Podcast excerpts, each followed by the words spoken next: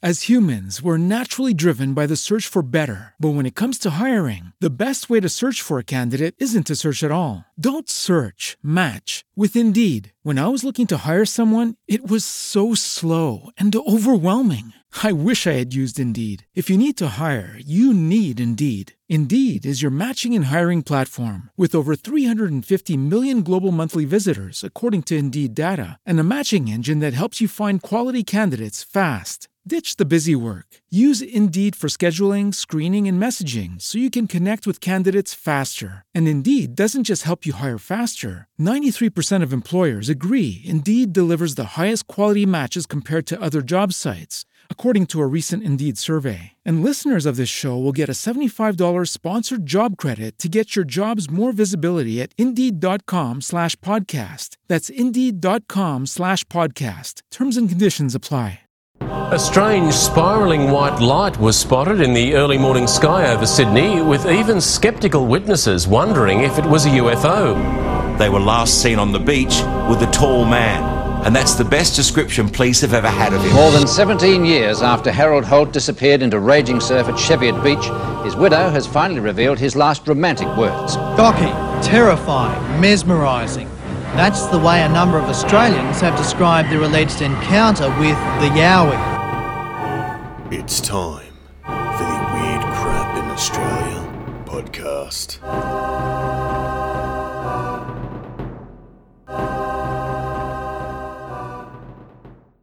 Welcome to the Weird Crap in Australia podcast. I'm your host, Matthew Sowell. Joining me is a fellow host and a researcher extraordinaire, Holly Sowell. G'day, g'day. How's everyone doing out there? Hot. It is very, very fucking hot today. We went from we're burning to we're fucking hot now. Yes. Uh, so we've had to, obviously we turn off all the air conditioning in our home in order to do the podcast. So uh, we are suffering for the love of the art. And art through adversity, that's what they always say. If that's what you want to call it. Now, we're delving into Australia's archaeological history today uh, with episode eighty-eight. We're talking about the Lake Mungo remains. Now, it's not just about the unearthing of a skeleton of an ancient man. It's also a very interesting subject because of the political back and forth uh, that occurred uh, between not only the scientific community but also the government, conservation efforts, uh, as well as the traditional owners of Lake Mungo. So it's a very interesting story, and uh, we're going to take it from the top. Lake Mungo is in New South Wales in the World Heritage-listed Willandra Lakes region, one of seventeen lakes within the zone. It's a dry lake in southwest New South Wales, ninety kilometres northeast of Mildura. That's where I used to live. It's located in the middle of the Mungo National Park, and the lake sediments there are more than one hundred thousand years old in some places.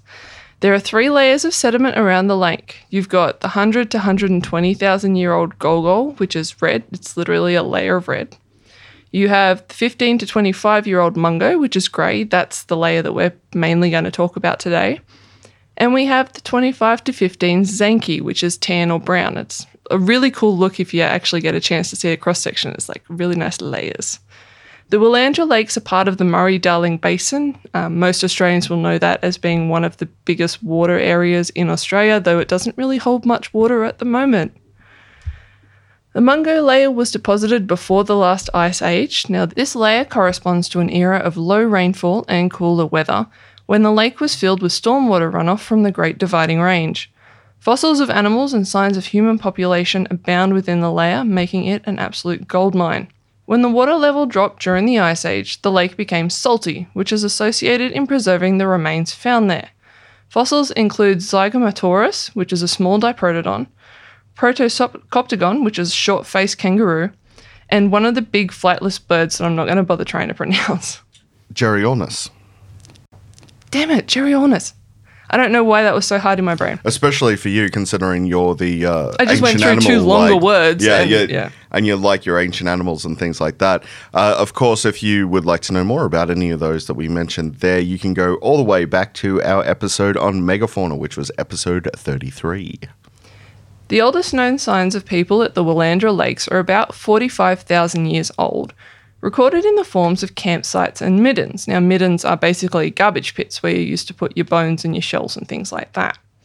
There was no cross-pollination of megafauna in the campsites, meaning or implying that the local Aboriginal people did not eat the megafauna. As we've discussed previously, it's often been suggested that the megafauna went extinct because of the overhunting, an- overhunting by the Aboriginal people. But that's one of those things where it goes back and forth between the people of the scientific community as to whether that's correct or not. Uh, as we've mentioned, we at the time... a lot of the megafauna started disappearing. We looked at a couple of things. Climate change was a, one of those mm-hmm. factors. The fact that they were so big, big animals, often hard to sustain as far as their eating and breeding habits. Some of these animals also bred very, very scarcely. Once every three, four years. Yeah. So it's uh, it's one of those things where it's probably not one one individual in particular. It's probably a couple of different factors all coming together. According to the Middens, the local populations actually subsisted on shellfish, yabbies, fish, wallabies, betongs, which are a type of rat kangaroo, bandicoots, native rats, and bilbies. The tiny little Easter bilby was eaten by the Aboriginal peoples. I don't like it. Well, you got to eat. You, you got to eat, eat something. Live. Yeah. Uh, we have a quote here from Jim Bowler, the man who discovered these remains. On fifth of July nineteen sixty-eight, I recorded and photographed a deposit of burnt carbonate-encrusted bones within the Mungo unit. This deposit, in the form of a calcite block undergoing disgeneration after exposure on the deflate, deflation surface, was thought to contain food bones burnt by early man. Its location within the Mungo unit provided presumptive evidence of human occupation of great antiquity, thereby establishing it an important evidence. I marked the site with an iron peg and left it intact for detailed excavation by archaeologists. That was Jim Bowler from twenty ten t- talking about discovery of the Mungo site. Yeah, he's not a paleontologist or an archaeologist as such. He's actually a geologist. So he was going out there looking for pretty rocks. Yep. Jim Bowler was digging in Lake Mungo's sand dunes under a grant from the University of Melbourne. Now, he and his team discovered L M one, colloquially known as Mungo Lady, in the Mungo layer there. Now, and that's that's the burnt remains that we were just yes. discussing in the quote. She was dated to between twenty-four point seven thousand and nineteen point oh three thousand years ago. This still makes her relatively young in the Australian landscape. She was found with stone tools, hearths, and faunal remains scattered around her, kind of like you would see if you walked into an Egyptian tomb. Mm. Now, this was very important. Uh, it was very important not only to archaeologists, but it was also important to the Aboriginal people. Mm-hmm. Not in the way you would expect, though. The These bones and being able to carbon date them uh, would eventually help uh, establish how long, or at least partly how long, the Aboriginal people would be here. Um, but we'll talk a bit more about that later on. A charco- charcoal hearth was found fifteen centimetres above the burial, leading some scientists to begin speculating. Preservation of the remains is poor because, of course, they were burnt, also adding to speculation by the academic community. According to analysis, Mungo Lady was burned and her bones were smashed, with another fire set again afterwards, which, as most people would kind of recognise, is the basic form of cremation, an intentional burial. Now, this is unusual because up to that point in time, there was no knowledge of cremation for ancient Aboriginal women. They were typically found buried without much ceremony. So there had been, of course, at that time, looking at nineteen sixties, nineteen seventies, mm-hmm. they considered them a nomadic peoples because the Aboriginal peoples that were often encountered were nomadic themselves, and they didn't assign a society to them. They didn't well, they assign... were campsites, not yeah, towns or they, cities. They didn't assign practices to them uh, and things like that. They were a wandering people.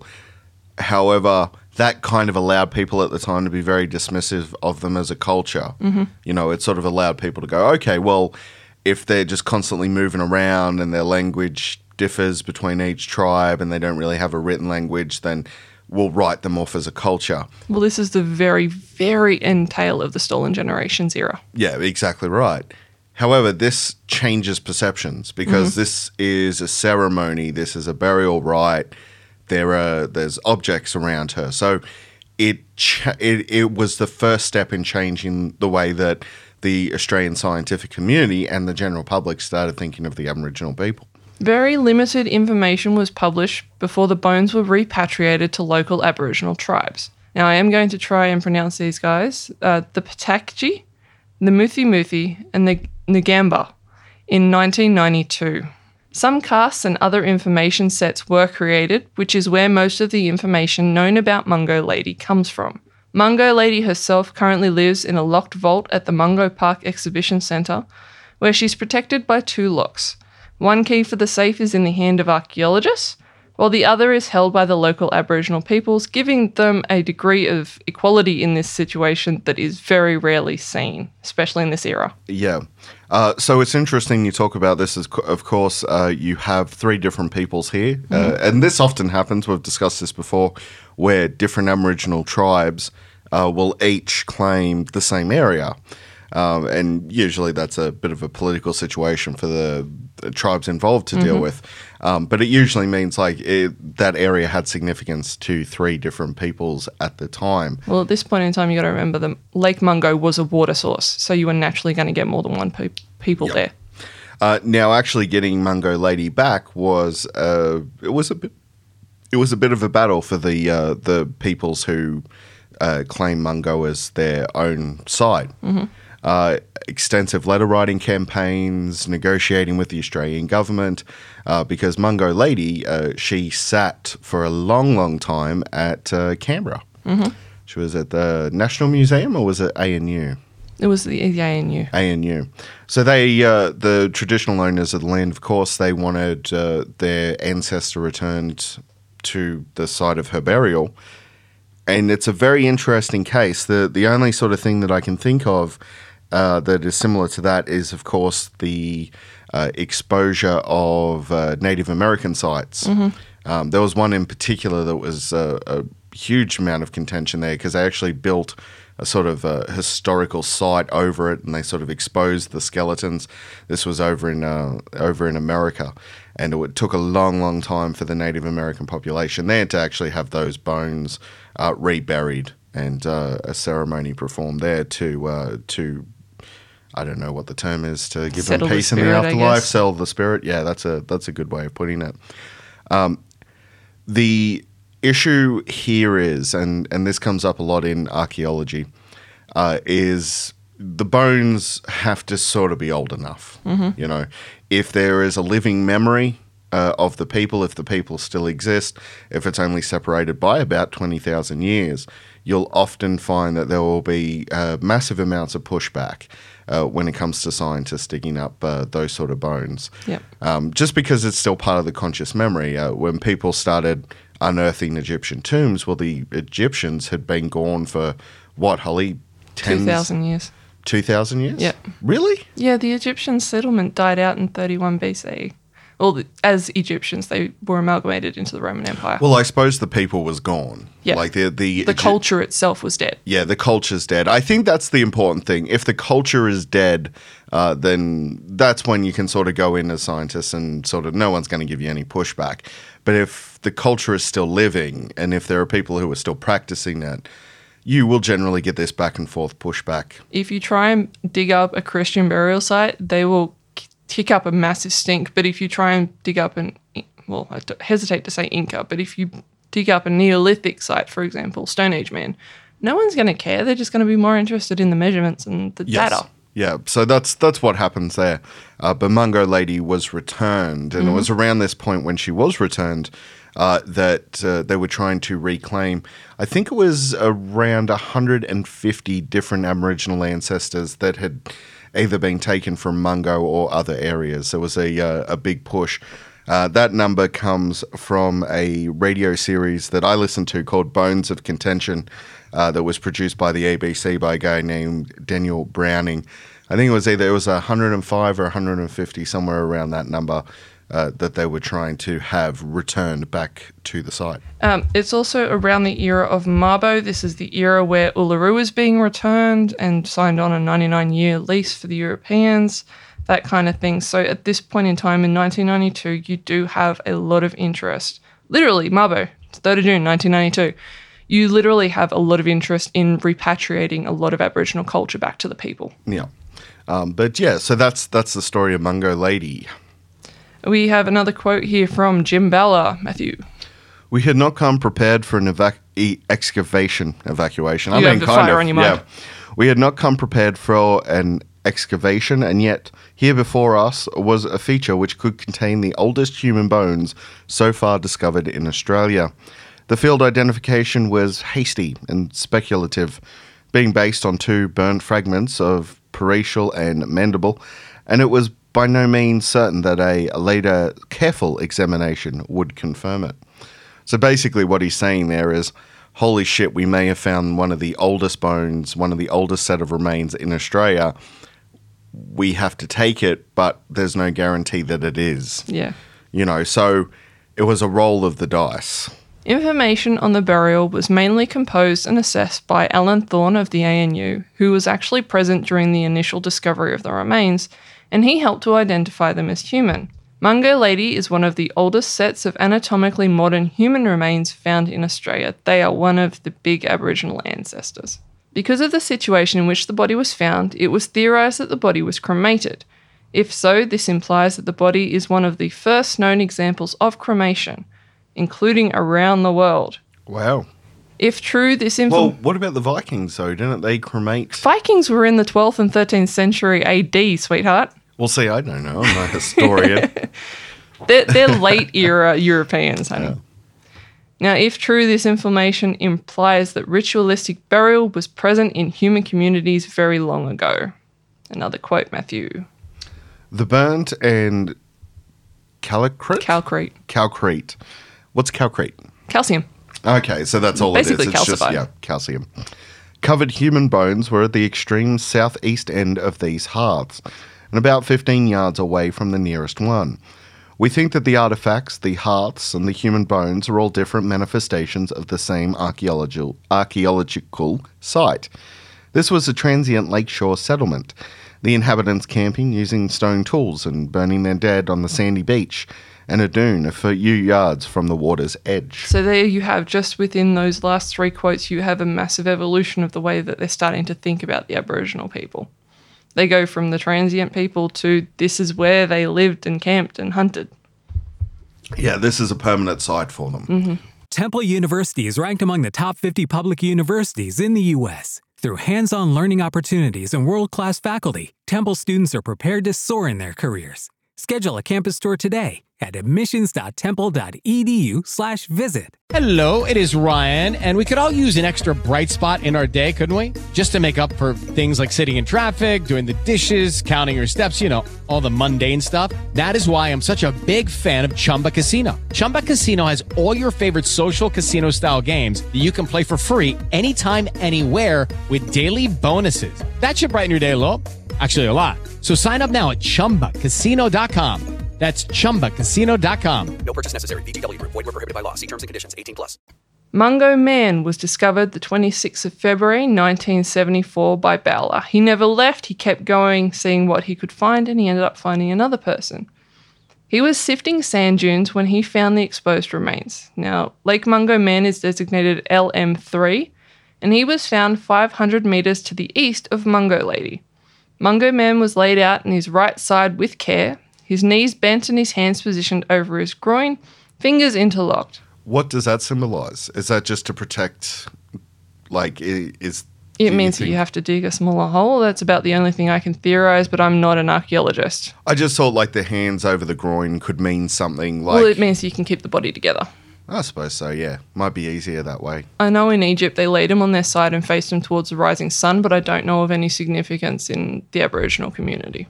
But if you uh, you do know the answer to yeah, that question, let me know. Yeah, let us know via Facebook. The remains of a fire was found beside him. Now, this was not a cremation-type fire. This was more, this is your last campfire kind of thing. His body was sprinkled with red ochre in a funerary rite, the oldest known example of a sophisticated burial practice in Australia. Now, this rite has specific importance to the local Aboriginal tribes, as it is a concrete connection to their burial traditions, lasting more than forty thousand years. Yeah, so this is really important here. You have one of the oldest uh, Aboriginal specimens. Mm-hmm. Um, so this is...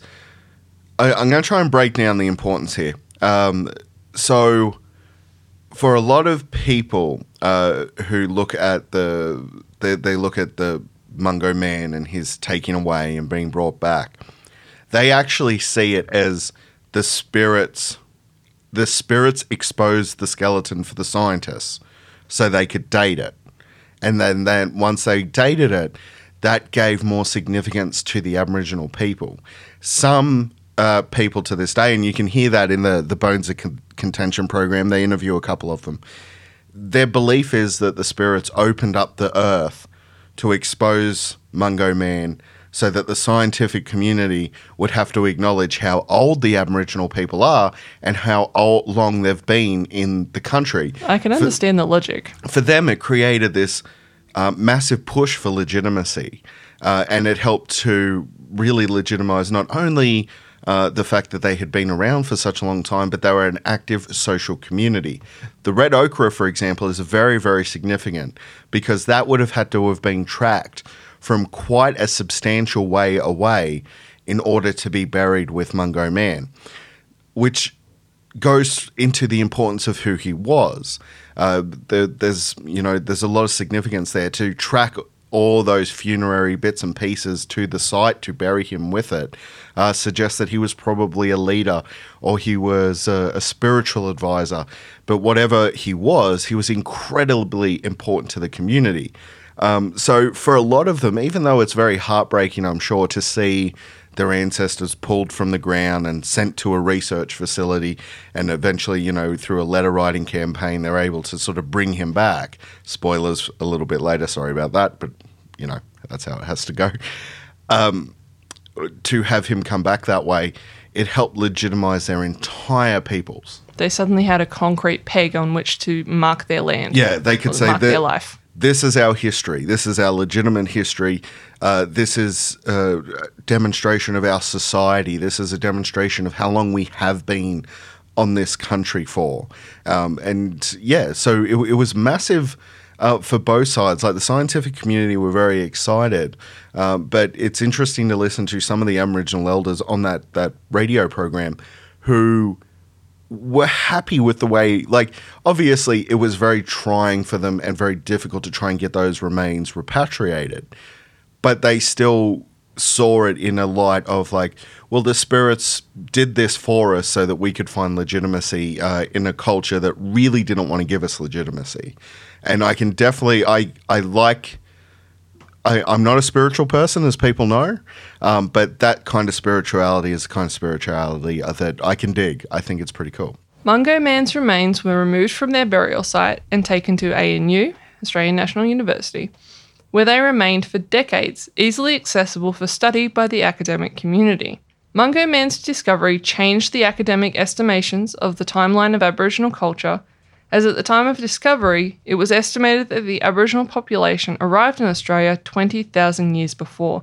That's a timeline that lines up really well with Mungo Lady. Yep. Not with him. Yep. Now, his discovery put their arrival back to more than fifty thousand years previous. It's a substantial amount of time for a people to be on one continent. Mm-hmm. Um, you know, people who like to decry the Aboriginal people go, oh, you know, they, they just walked across from Papua New Guinea, and of course their ancestors did, but their ancestors may have done that fifty thousand to one hundred thousand years ago. It's a substantial amount of time for one people to be on one continent. At the same time that the Aboriginal people were arriving in Australia, the Ice Age people of Europe were still trying to work out fire.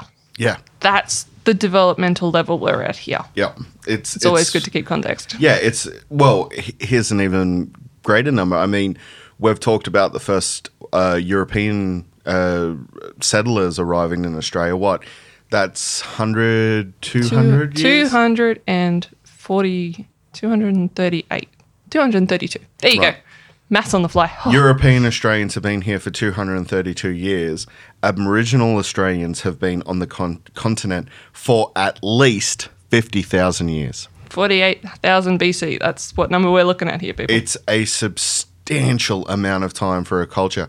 Would it be fair to say that there aren't many cultures that have actually stayed on the same continent for that amount of time, Holly? Uh, good luck finding one that's even stuck around for more than five. Yeah. I think like what uh, Native American people or the they Incans. Would, the Native American people, yes. The Inca, not so much because of this. They evolved out of different civilizations. They are not yep. the same civilization. Right, but yeah, probably Native the, Americans are probably the only other people that could lay claim to this. And of course, like uh, people who still live on the African continent, like African. Africans would be able Deep to trace. Africa. Like, yeah. We're not talking South South Africa, sitting in Johannesburg, Africa here. We're talking maybe sub-Saharan, maybe Kenyan. I'm not yep. too up on, like, African culture to be able to make a definitive statement on this. Yeah. But you can understand why I said earlier that this was so significant for the Aboriginal people and the belief that the spirits opened up the earth to demonstrate to um, white Australia, for lack of a better term, Uh, it demonstrated to them just how long the Aboriginal people have been here, and it, it just it gave their peoples a massive amount of significance. Well, it didn't just give them significance; it gave them legitimacy. Yeah, which and is the, what the Europeans had been denying them for a very, very long time. Yeah, absolutely. And no doubt we're going to get calls on our leftist agenda, but I'm sorry, you can't argue. This is car- fact. Yeah, this is fact. This is carbon dating. You know. When Mungo Man was discovered, his age was estimated through a strata comparison to Mungo Lady, who was, of course, found less than half a kilometre away. But his... they had a massive time difference between the two. Now, his initial estimation was, of course, between twenty-eight and thirty-two thousand, because that's what happens when you compare it to a younger sample. In nineteen eighty-seven, however, an electron spin resonance test on bone fragments indicated that he was closer to thirty-one thousand, give or take seven thousand. So at the highest end, they're going at this point thirty-eight, which is still not quite there, but we're getting closer. Um, this isn't carbon dating, though. No, or, this no.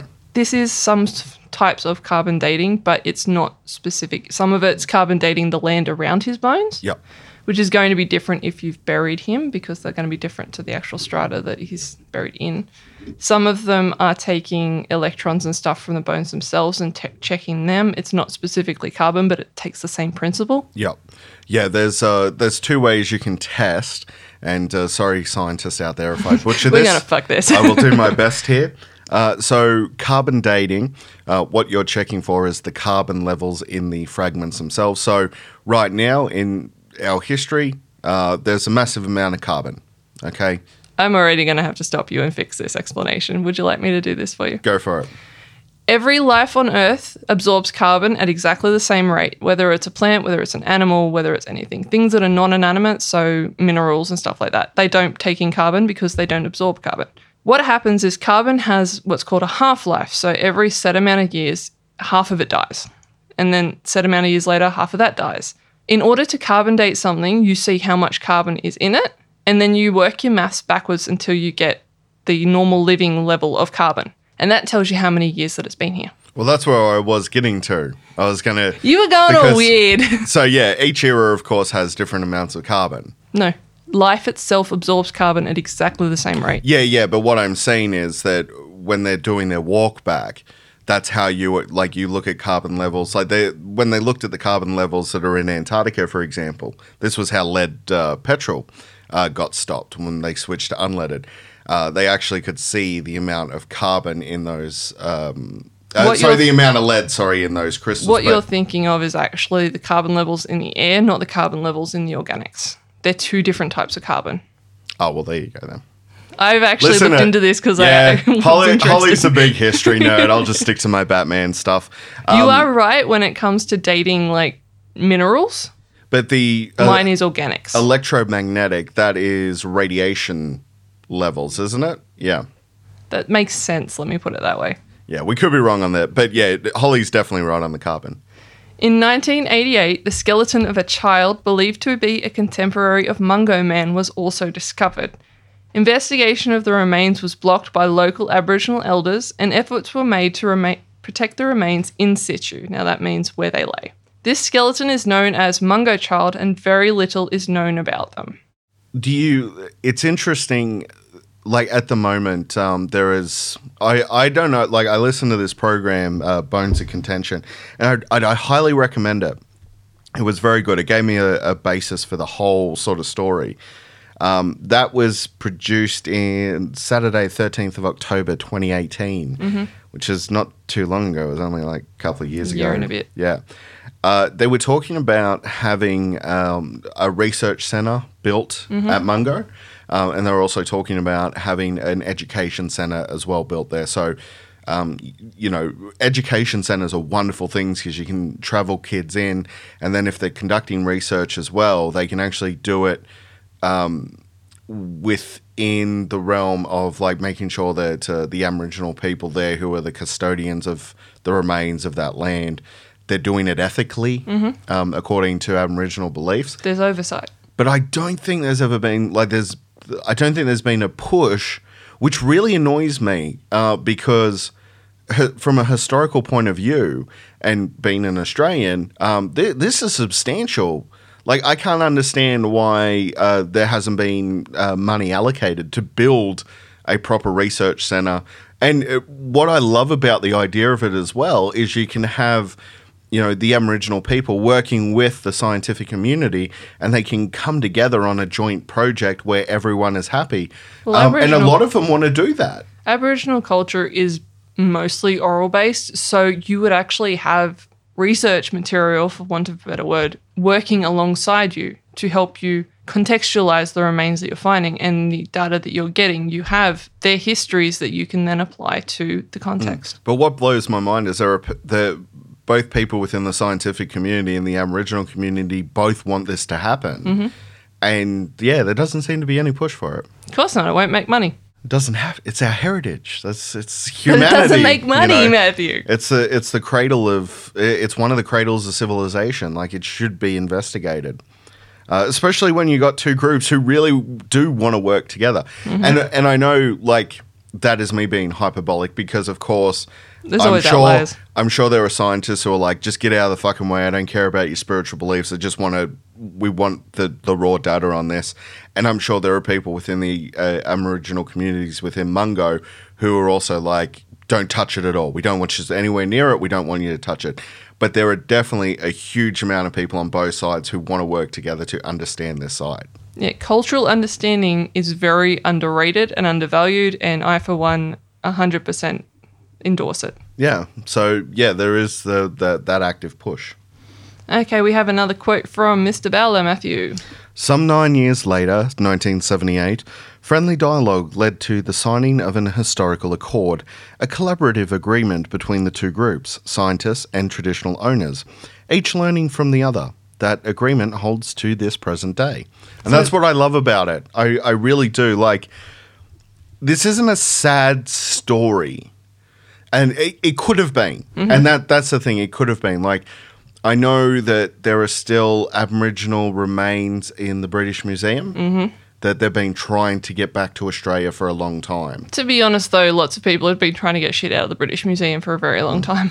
But they want to rebury them. Yeah. You know, they don't want them there in, in Britain, um, especially because some of them may be quite recent as well. Like, yeah. They're not necessarily um, older remains. They might have been walking around when the Europeans rocked up. Yeah.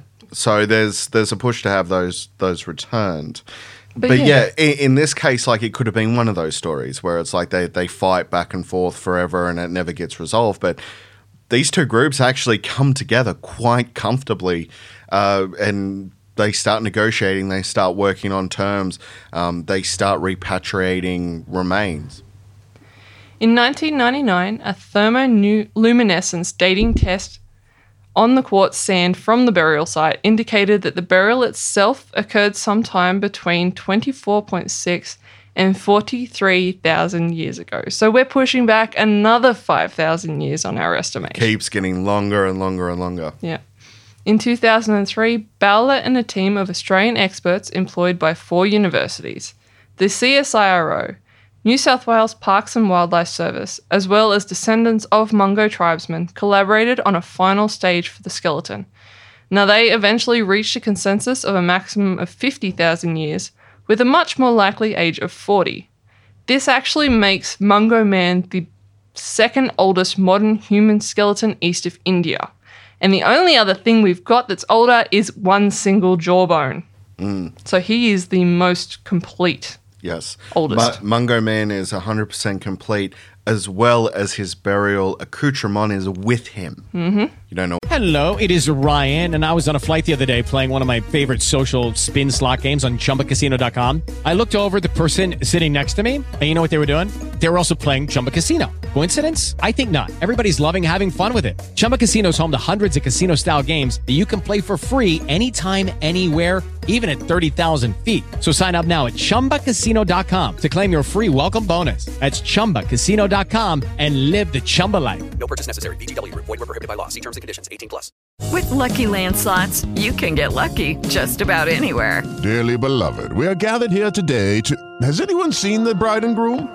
Sorry, sorry, we're here. We were getting lucky in the limo and we lost track of time. No, Lucky Land Casino. With cash prizes that add up quicker than a guest registry. In that case, I pronounce you lucky. Play for free at Lucky Land Slots dot com. Daily bonuses are waiting. No purchase necessary. Void where prohibited by law. eighteen plus. Terms and conditions apply. See website for details. But accoutrement, that's just a fancy word for things. Stuff. Stuff. Um, it, it, he is intact. And, and the fact that, like, the ochre itself had to be traveled in from such a long distance. Like, there's just a, a huge amount to learn from this one intact specimen. And it is, you know, again, I can understand why they think that it, it's a spiritual thing, that it's like the earth, the Australia itself preserved him and then rose him to the surface when the Aboriginal people needed him the most. Does that make him a superhero? uh, I mean, it's just, it was really interesting listening to Bones of Contention and the love they have for him. Um, you know, the way they talk about him and, you know, you sort of, I get it. Like, I understand the perspective on it. Well, remember, Aboriginal culture, as far as I understand it, is that everybody is related. Mm. You are in direct contact with your ancestors and the spirits of the land and the sky and everything else. Mm. I might be falsely equating that with North American Indians now I think about it. Well, I Sorry, mean, a North lot American of peoples. A lot of spiritual cultures have, you know, those sort of similar through lines. Um, but yeah, the the way they talked about him and they're like, oh, you know, when again when we needed we needed legitimacy uh, to help establish our people, to help us fight for our rights. He popped up. Mm-hmm. Uh, we got a clip here. You want yes, to set this do. up? Um, so I don't actually remember what the clip is. You want to play it and then I'll do it? I did Here's, this a few days ago, okay? Here's the clip.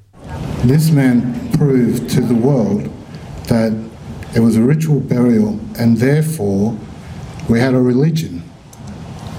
And to be buried and to be a man of stature and Mungo Lady, a woman of stature, and to be buried with such ceremony meant that we also had a social structure. And so you can't draw any other conclusion that we had a vibrant society. So that was one yeah. of the speakers at the repatriation ceremony at the A N U for Mungo Man. I remember that clip now. And to be honest, you, you can't. Like, it demonstrates an absolute society. It demonstrates burial practices. You, you just can't, can't argue, argue with, with it. it. Yeah. Information on Mungo Man is rather more plentiful than that of Mungo Lady. Mungo Man was a man of about fifty years old when he died. Which is not too bad for that era of human. Like, fifty years old is well, probably a very old man. Remember I was talking to you and scientists had found basically... I don't remember when you talked ex- to me. When have you ever talked to me? The expira- expiry date within D N A of humans, it's thirty-eight. Yeah. So if you pass thirty-eight years old, congratulations, you passed your expiry date. Yeah, you're an elder. You're yeah. a very ancient person. Um, I mean, it's not unprecedented, but, I mean, to live that age with, you know, only tribal medicines and things like that, it's a big deal. Yeah. Very big deal. Now, this was all estimated based on the signs of osteoarthritis and tooth wear on his bones. Substantial portions of the skeleton were missing due to preservation problems, which is actually more to do with him being crushed by the weight of the earth than anything else.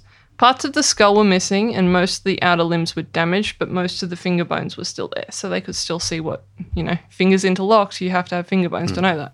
It was initially difficult to work out the gender of the bones, as the pelvis was damaged and most of the skull was missing. Those are the two signs that they generally use when that, they're dating a skeleton. There's a joke I can make there about male and female brains, but I won't do that. That's because, you know, ours are bigger. I know you'll kick my ass if I make that joke. That's why I'm not going to make that joke.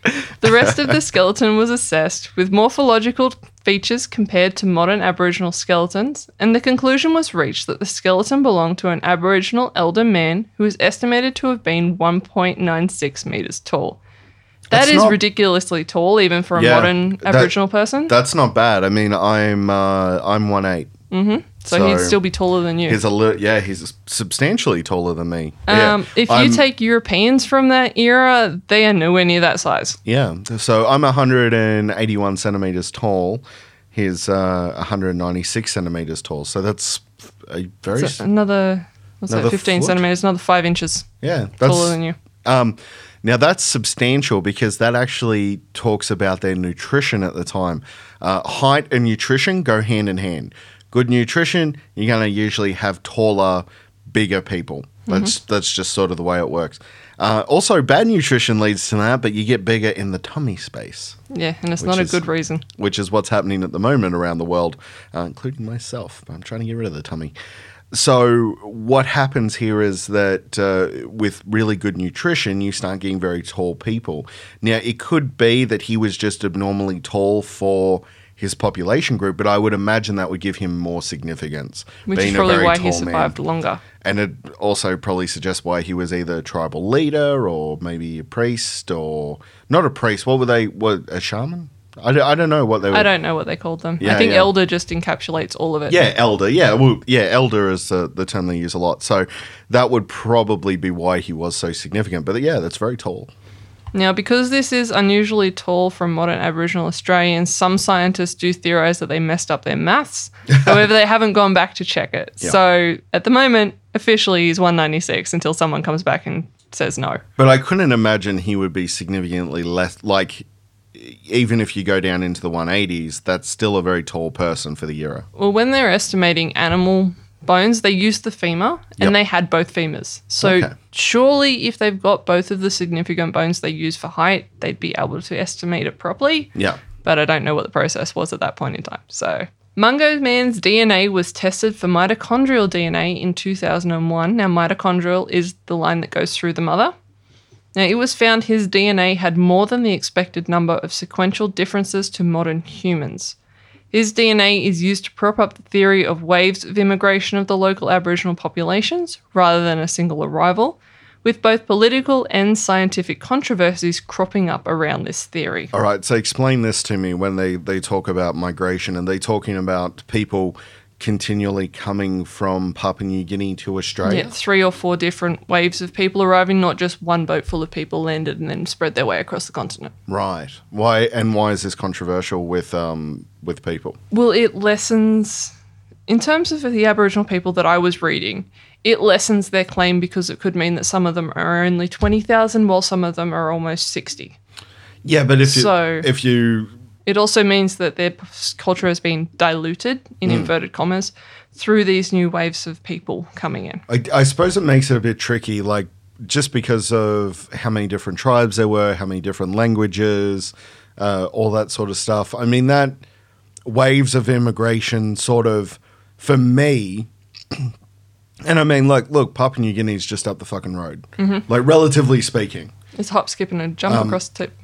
But even if you've you've got a civilization that starts at fifty years and then there's another one at forty and thirty and twenty, twenty thousand years is still more significant than most populations. So I can understand why they would consider it a bit controversial, but if you look at it, if you divorce all the, the spiritual side of it and uh, their belief system and you look at it from a purely scientific perspective, um, waves of immigration does make sense.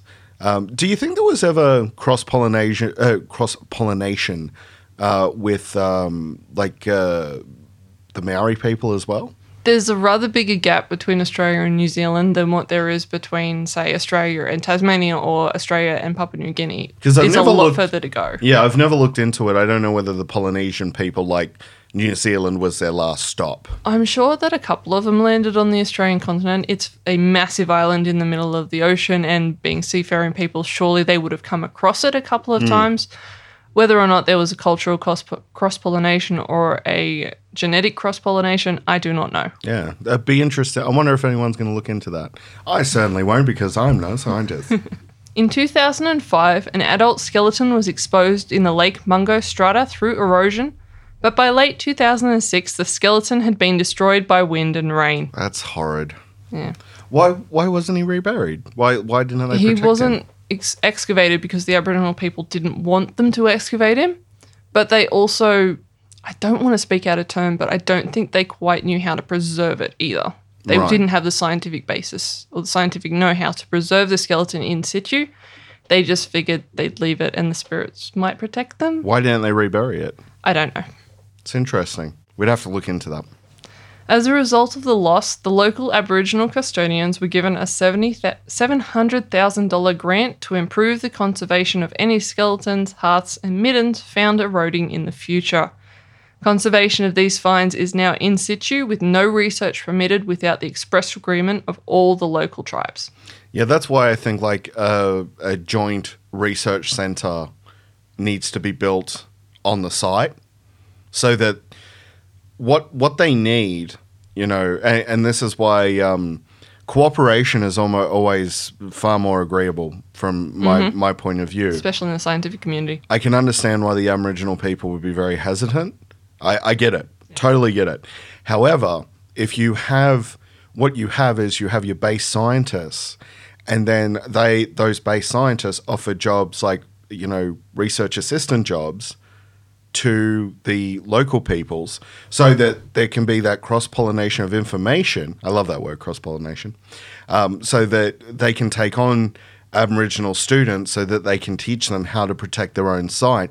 And then eventually you leave them with the, the facility and, you know, obviously some of this, the original scientists can come or, or go. And I'm sure there are plenty of Aboriginal scientists as well who could volunteer to establish you this just, site. You just stole my idea. I was going to say we just take some of the people who from the Aboriginal tribes who want to learn. Yeah. We teach them how to do the archaeological side of it.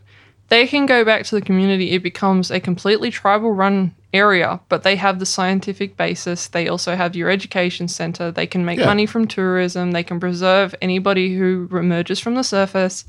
Seems like a win-win to me. Yeah, you could have a, it could be a, just a site for the Aboriginal people to maintain their history while also being able to teach other people mm-hmm. about that history. Uh, my guess is the only thing holding everyone back is money. It's always money. Um, because I know, like, listening to Bones of Contention, uh, they also talked about, like, look, due to uh, climate change, the water's gone and we need money to establish this site. And, you know, some of the rangers there also said, look, we need an education centre, we need a research facility built. All of those things, um, without a doubt, they are multi, multi-million dollar projects. Yeah. They, it's massive. It's also, it's not a remote, remote location. Of course, like Mildura, Mildura is just up the road from yeah. it, but it's not.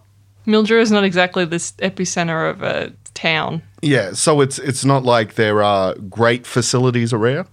But, yeah, I just think the problem most likely will be money. It's always money. But so much potential there. It, it makes me very sad to see um, that uh, the skeleton was just eroded um, just because there was a, a most likely a lack of money in order to do proper conservation. If you're in Australia, please send your local politician a letter telling them to pull their heads out their asses and fund it. Look, if you're an Australian at the moment, you, like me, are probably sick of not only one side of politics, you're probably just sick of all of them. And I, I happen to think all of us could probably do a better job. And just because I said that, I'm probably on A S I O's watch list now. Like you weren't before. Yeah, exactly. In twenty fourteen, as the fortieth anniversary of its discovery rocked up, the traditional owners of Willandra Lakes requested to repatriate the remains. We have a clip here. Mungo Man's remains were held at the Australian National University before a twenty fifteen decision to officially hand the body back to traditional owners. Since then, he has been stored at Canberra's National Museum of Australia, while discussions between government departments and traditional owners took place to decide his final resting place. So that clip was the news report around people trying to get the remains repatriated. I think it was A B C. It's more than likely A B C. It's the kind of thing yes. A B C would do. Proposals were received for the creation of a facility at Lake Mungo, which would be a keeping place of the remains, allowing it to be repatriated but also available for study under the control of the local Aboriginal population. Hence the lock and key system. Yes. It's the whole idea of it is that no... Everybody has to agree. You can't just go in there and grab it. No one has complete control. So what that means is everyone's held to account, mm-hmm. right? So if the scientists want to do something, it forces them to make sure that they have to speak with the Aboriginal elders to make sure they get permission and fully explain what they're going to do. Mm-hmm. It also means that uh, what happened in the case of the... Um, the skeleton that was allowed to wear away and disappear, it means that uh, the Aboriginal people have assistance in conservation efforts. Yep. So that way both sides have to... I love it. I really do. Like, Again, it's, it's a fucking, win-win. It's perfect. Someone sat down and actually thought this shit they out. They did. They did. Like, I, I would imagine some very intelligent uh, Aboriginal elders and some very intelligent scientists came together and were like, this system will work. I will point out that the people who originally found Mungo Man, they actually have had an active, not active participation, but they've actively tried to maintain their connection with the Aboriginal people and try to work with them, not against them. Yeah, Jim Bowler, yep. um, who's one of those people, and he speaks in uh, Bones of Contention. He is very apologetic. Mm-hmm.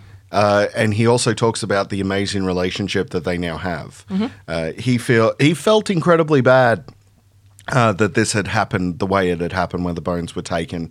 Uh, and he was part of – he actually spoke at the repatriation yeah. uh, ceremony. He actually comes out and he says, like, it, it's been wonderful that, you know, we have been forgiven and we're also accepting, and now we've come together to work on this uh, as it's going to be a project for the ages. It's going to be a project that's going to be significant for all Australians.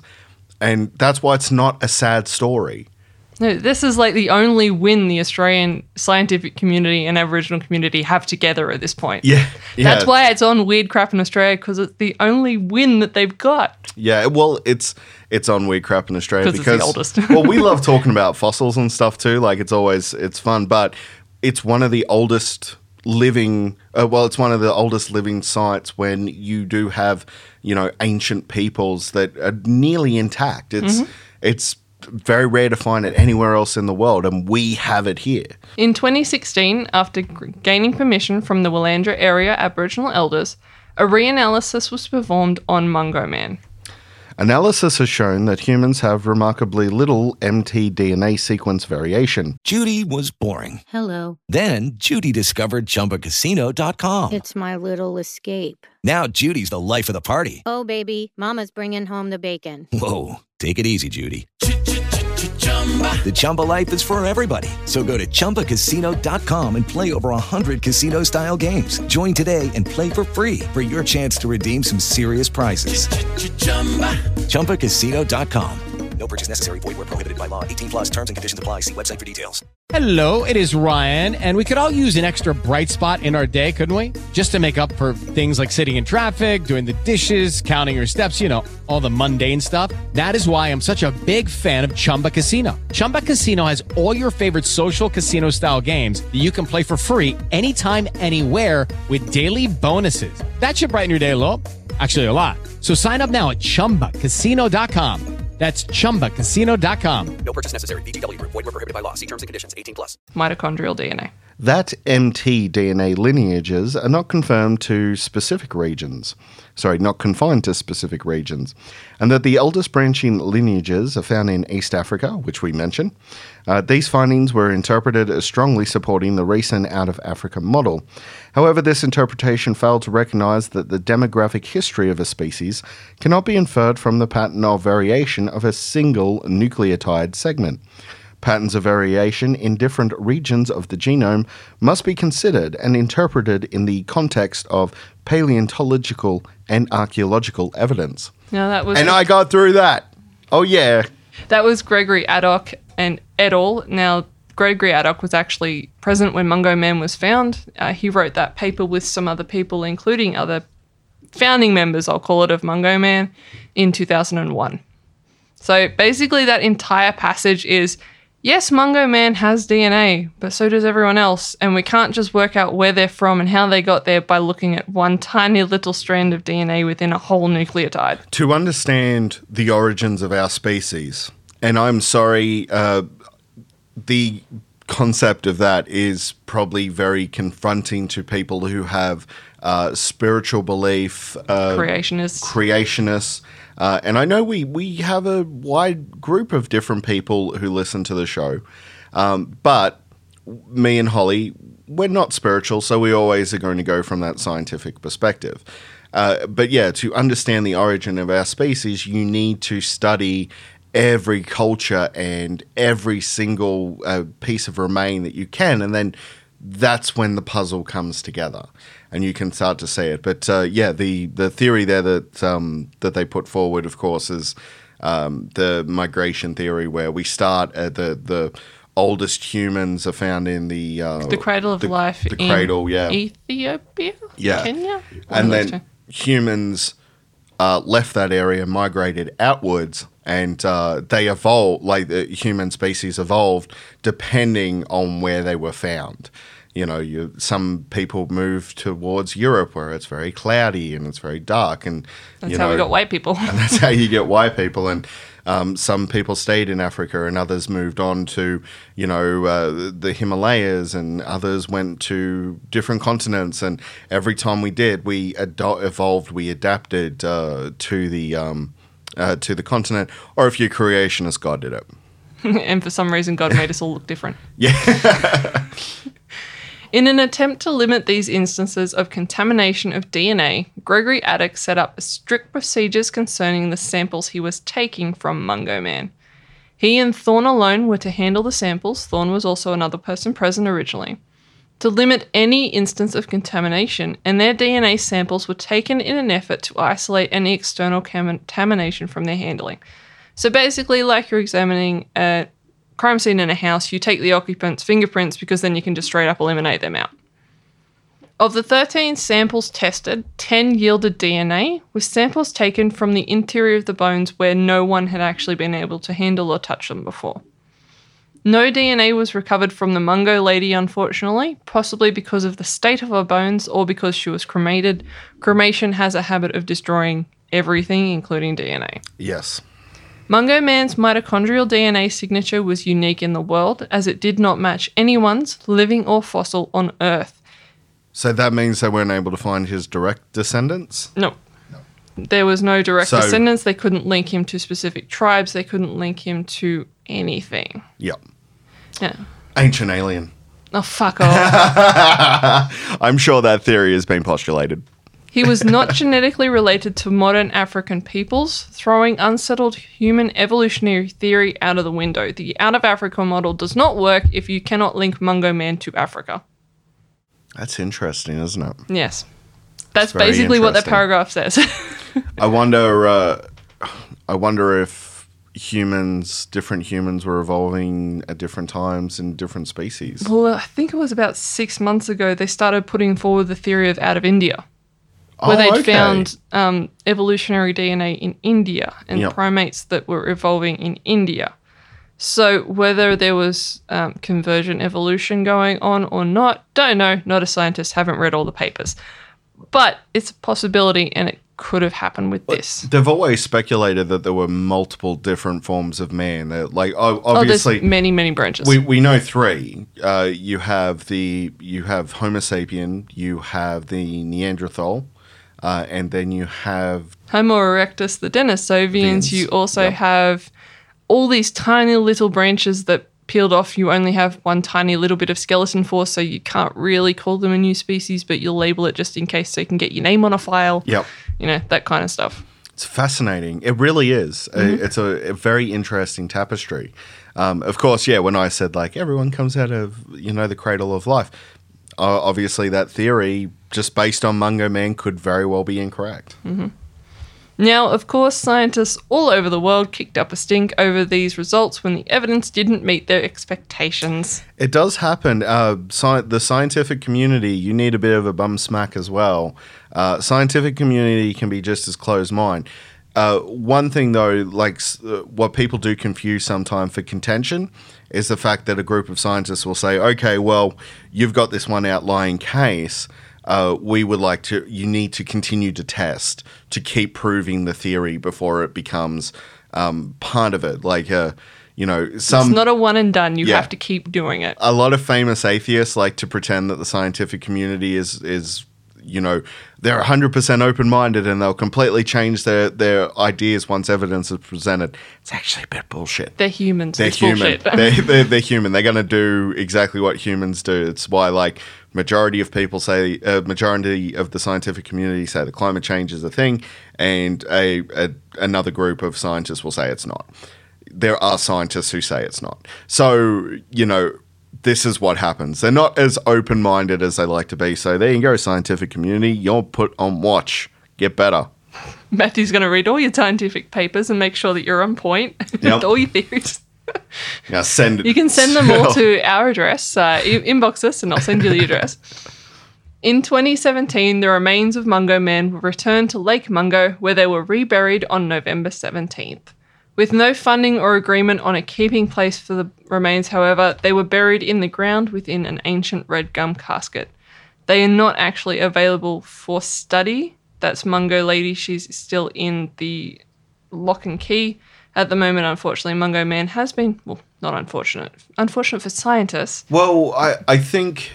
I think they've got everything they're going to get out of yeah, it. Yeah, yeah. I mean, that's that's honestly the truth. It's like, I think as part of the negotiations when they were back and forth, uh, I'm sure the Aboriginal people asked them, they're like, what is there stuff left to learn? And I'm sure scientists at the time said, well, we don't think so. If we bury him, are you going to make us unbury him? It, yeah, but that was probably the, you know, and who knows where technology will be, but it could be that technology gets to a point where you don't need to unbury in order to study too. So, well, we have so many different samples from him. Surely they yeah. can find a sample they need and just yeah, look, use a little bit more of it. You've got... You got the D N A, you've got photographic evidence, you've got your bone scans, you have... You, site diagrams, you have everything. You've pretty much got everything at this point. I mean, I'm sure they'd like... Uh, I'm sure the scientific community would like it just so they have access all the time. Um, but I think Mungo Man did his bit and he, he gets to rest again. I think he... You, you know what I mean? Like, he did his bit. He did his fair share. Members of the Pakataji, Muthi Muthi and Ngampa tribe people, as well as others involved in the repatriation process, were interviewed about doing it. Now, those twelve oral renditions were preserved by Louise Darmony, becoming part of the State Library of New South Wales Oral Traditions Database. You can actually listen to it if you go to the State Library, and you can listen to them. Members of Bowler's nineteen seventy-four team, which are the, the team that actually found Mungo Man, as well as Bowler himself, were also interviewed, and their interviews were later added to the library's Indigenous collecting strategy. So you have all of this oral history you have access to in the data as well now that you can use to contextualize whatever you can get out mm. of Mungo Man. Win-win! Yeah, everyone wins. Uh, we have uh, a quote here to wrap us all up. As the oldest humans ever found down under, the finds were considered so important that the Australian government declared the sandy, bone-dry crater that was once Lake Mungo a national park in order to honour and protect the site. To the Aboriginal tribes, the pair became precious symbols of their early people of the, uh, their early peopling of the continent. Now that was by Joseph Deangs and Sean Dungan on August first, two thousand two. That's basically the way that the Aboriginal people look at Mungo Men, and that they are a connection to them and their land, and this is a concrete thing that no one will mm. ever take away from them. Uh, not only that, Mungo Man uh, rose from the soil at the time when they needed him, and the Aboriginal people have such a tremendous belief in the continent itself, the land itself, being a living, breathing thing, that uh, it was Australia that rose him to the surface in order to help those people. Um Beautiful story. It is actually a wonderful story. I'd, I'd highly encourage people to listen to Bones of Contention. Uh, you can listen to that on the A B C, and there are lots and lots of books that have been written about Mungo Man. Um, all worth checking out. Uh, it's a it, again, it's a beautiful story of cooperation and eventual apology and repatriation. It is a really, really good story. I'd highly encourage you to look into it more. If you want to read the scientific papers, they're also available mostly online. I've actually read four of them in the making of this, and they were very interesting. Yeah, so it's definitely worth doing a deep dive on uh, if uh, if you are interested in human history, human uh, anthropology. Migration. Anthropology, big one. All right, uh, to wrap it up very quickly, if you would like to contact us at all, which is uh, some people decide to do it, and it's wonderful. We love getting letters from people. You can shoot us an email to weirdcrapinaustralia at gmail dot com. You can find us on Twitter. We are at weirdcrapoz. Uh, you can also find us on Instagram, weirdcrapinaustralia, and you can find us on Facebook. We are weirdcrapinaustralia. Uh, I apologise for the lack of communication over the last two weeks. We have had nothing but fires. Uh, last week uh, of this recording, uh, we had to deal with a fire that actually came uh, within a kilometre of our home, uh, so we're actually preparing to defend our home. And of course, this week as well, there is now a massive fire in the Nag- Ngami? Ngami? I can't pronounce it properly. I can't remember. It's a national park. It's the massive national park that starts with an N. Uh, that's on the uh, the south of Canberra. Uh, it would have to... It would have to burn through a significant amount of suburbs to get to us, in which case we're in a lot of trouble. Uh, however, it has been very hectic. So if you have shot us through a message or an email and we haven't responded, uh, we will get back to you uh, in time. It's just been incredibly hectic for us. Uh, we've only just sort of had a bit of time to catch our breaths uh, and uh, and try and get back on track. It's very, very difficult time for Australians at the moment.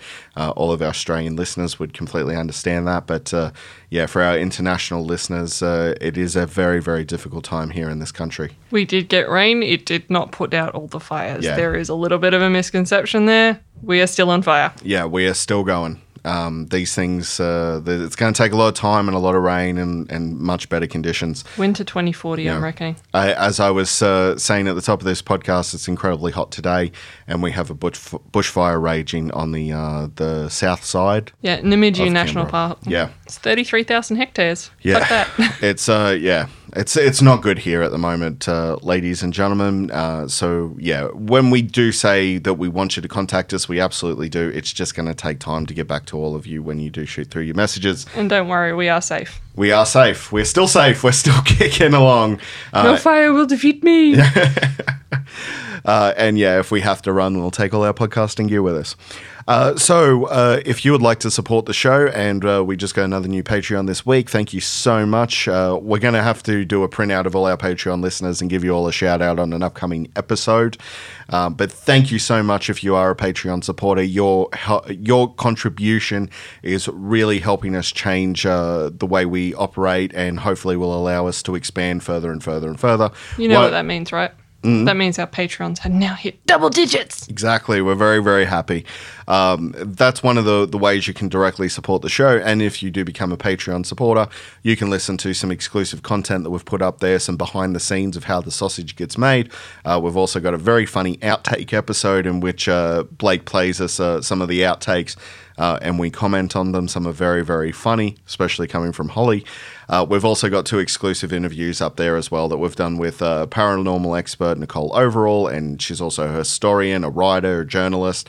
Uh, and there's another interview there as well with David, David Waldron, uh, who doctor. is... Doctor David Waldron, thank you very much. That's inappropriate for me not to mention the doctor. Uh, he uh, has studied um, mythology, uh, recent mythology, as well as like uh, myth and things like that, both here in Australia and in England. Um, and he wrote a book on the uh, Tantaluga. Tantanula. Tantanula tiger. Um, so he talks a lot about the big cat myth. Um, if you'd like to get those exclusive episodes, and uh, there's also some exclusive merchandise, just head to uh, our Patreon site for all of that. Another way you can support the show and get something at the same time is to head to our Redbubble store. You can find that at Weird Crap in Oz, A U S dot redbubble dot com. Uh, you can find... Uh, a ton of designs uh, that we've done over the last two years. Uh, our friend Ignacio has done a substantial amount of those. Uh, you can jump onto that site and you can have any of those designs put on a numerous amount of products, from shower curtains to bath mats to phone cases, mugs, magnets, stickers, shower t-shirts, curtains. Everything. Um, so you can find all of your Weird Crap goods uh, at weirdcrapinausaus dot redbubble dot com. Otherwise, folks, we are out of here. We will see you again for more Weird Crap in Australia. Uh, we have uh, something very interesting coming up. We're going back into the world of serial killers for a possible two-parter. that's coming up very soon. So stay weird, everyone. Stay safe if you are living in uh, some of these bushfire-affected areas, and we will be back for more weird crap in Australia. Let's go surfing.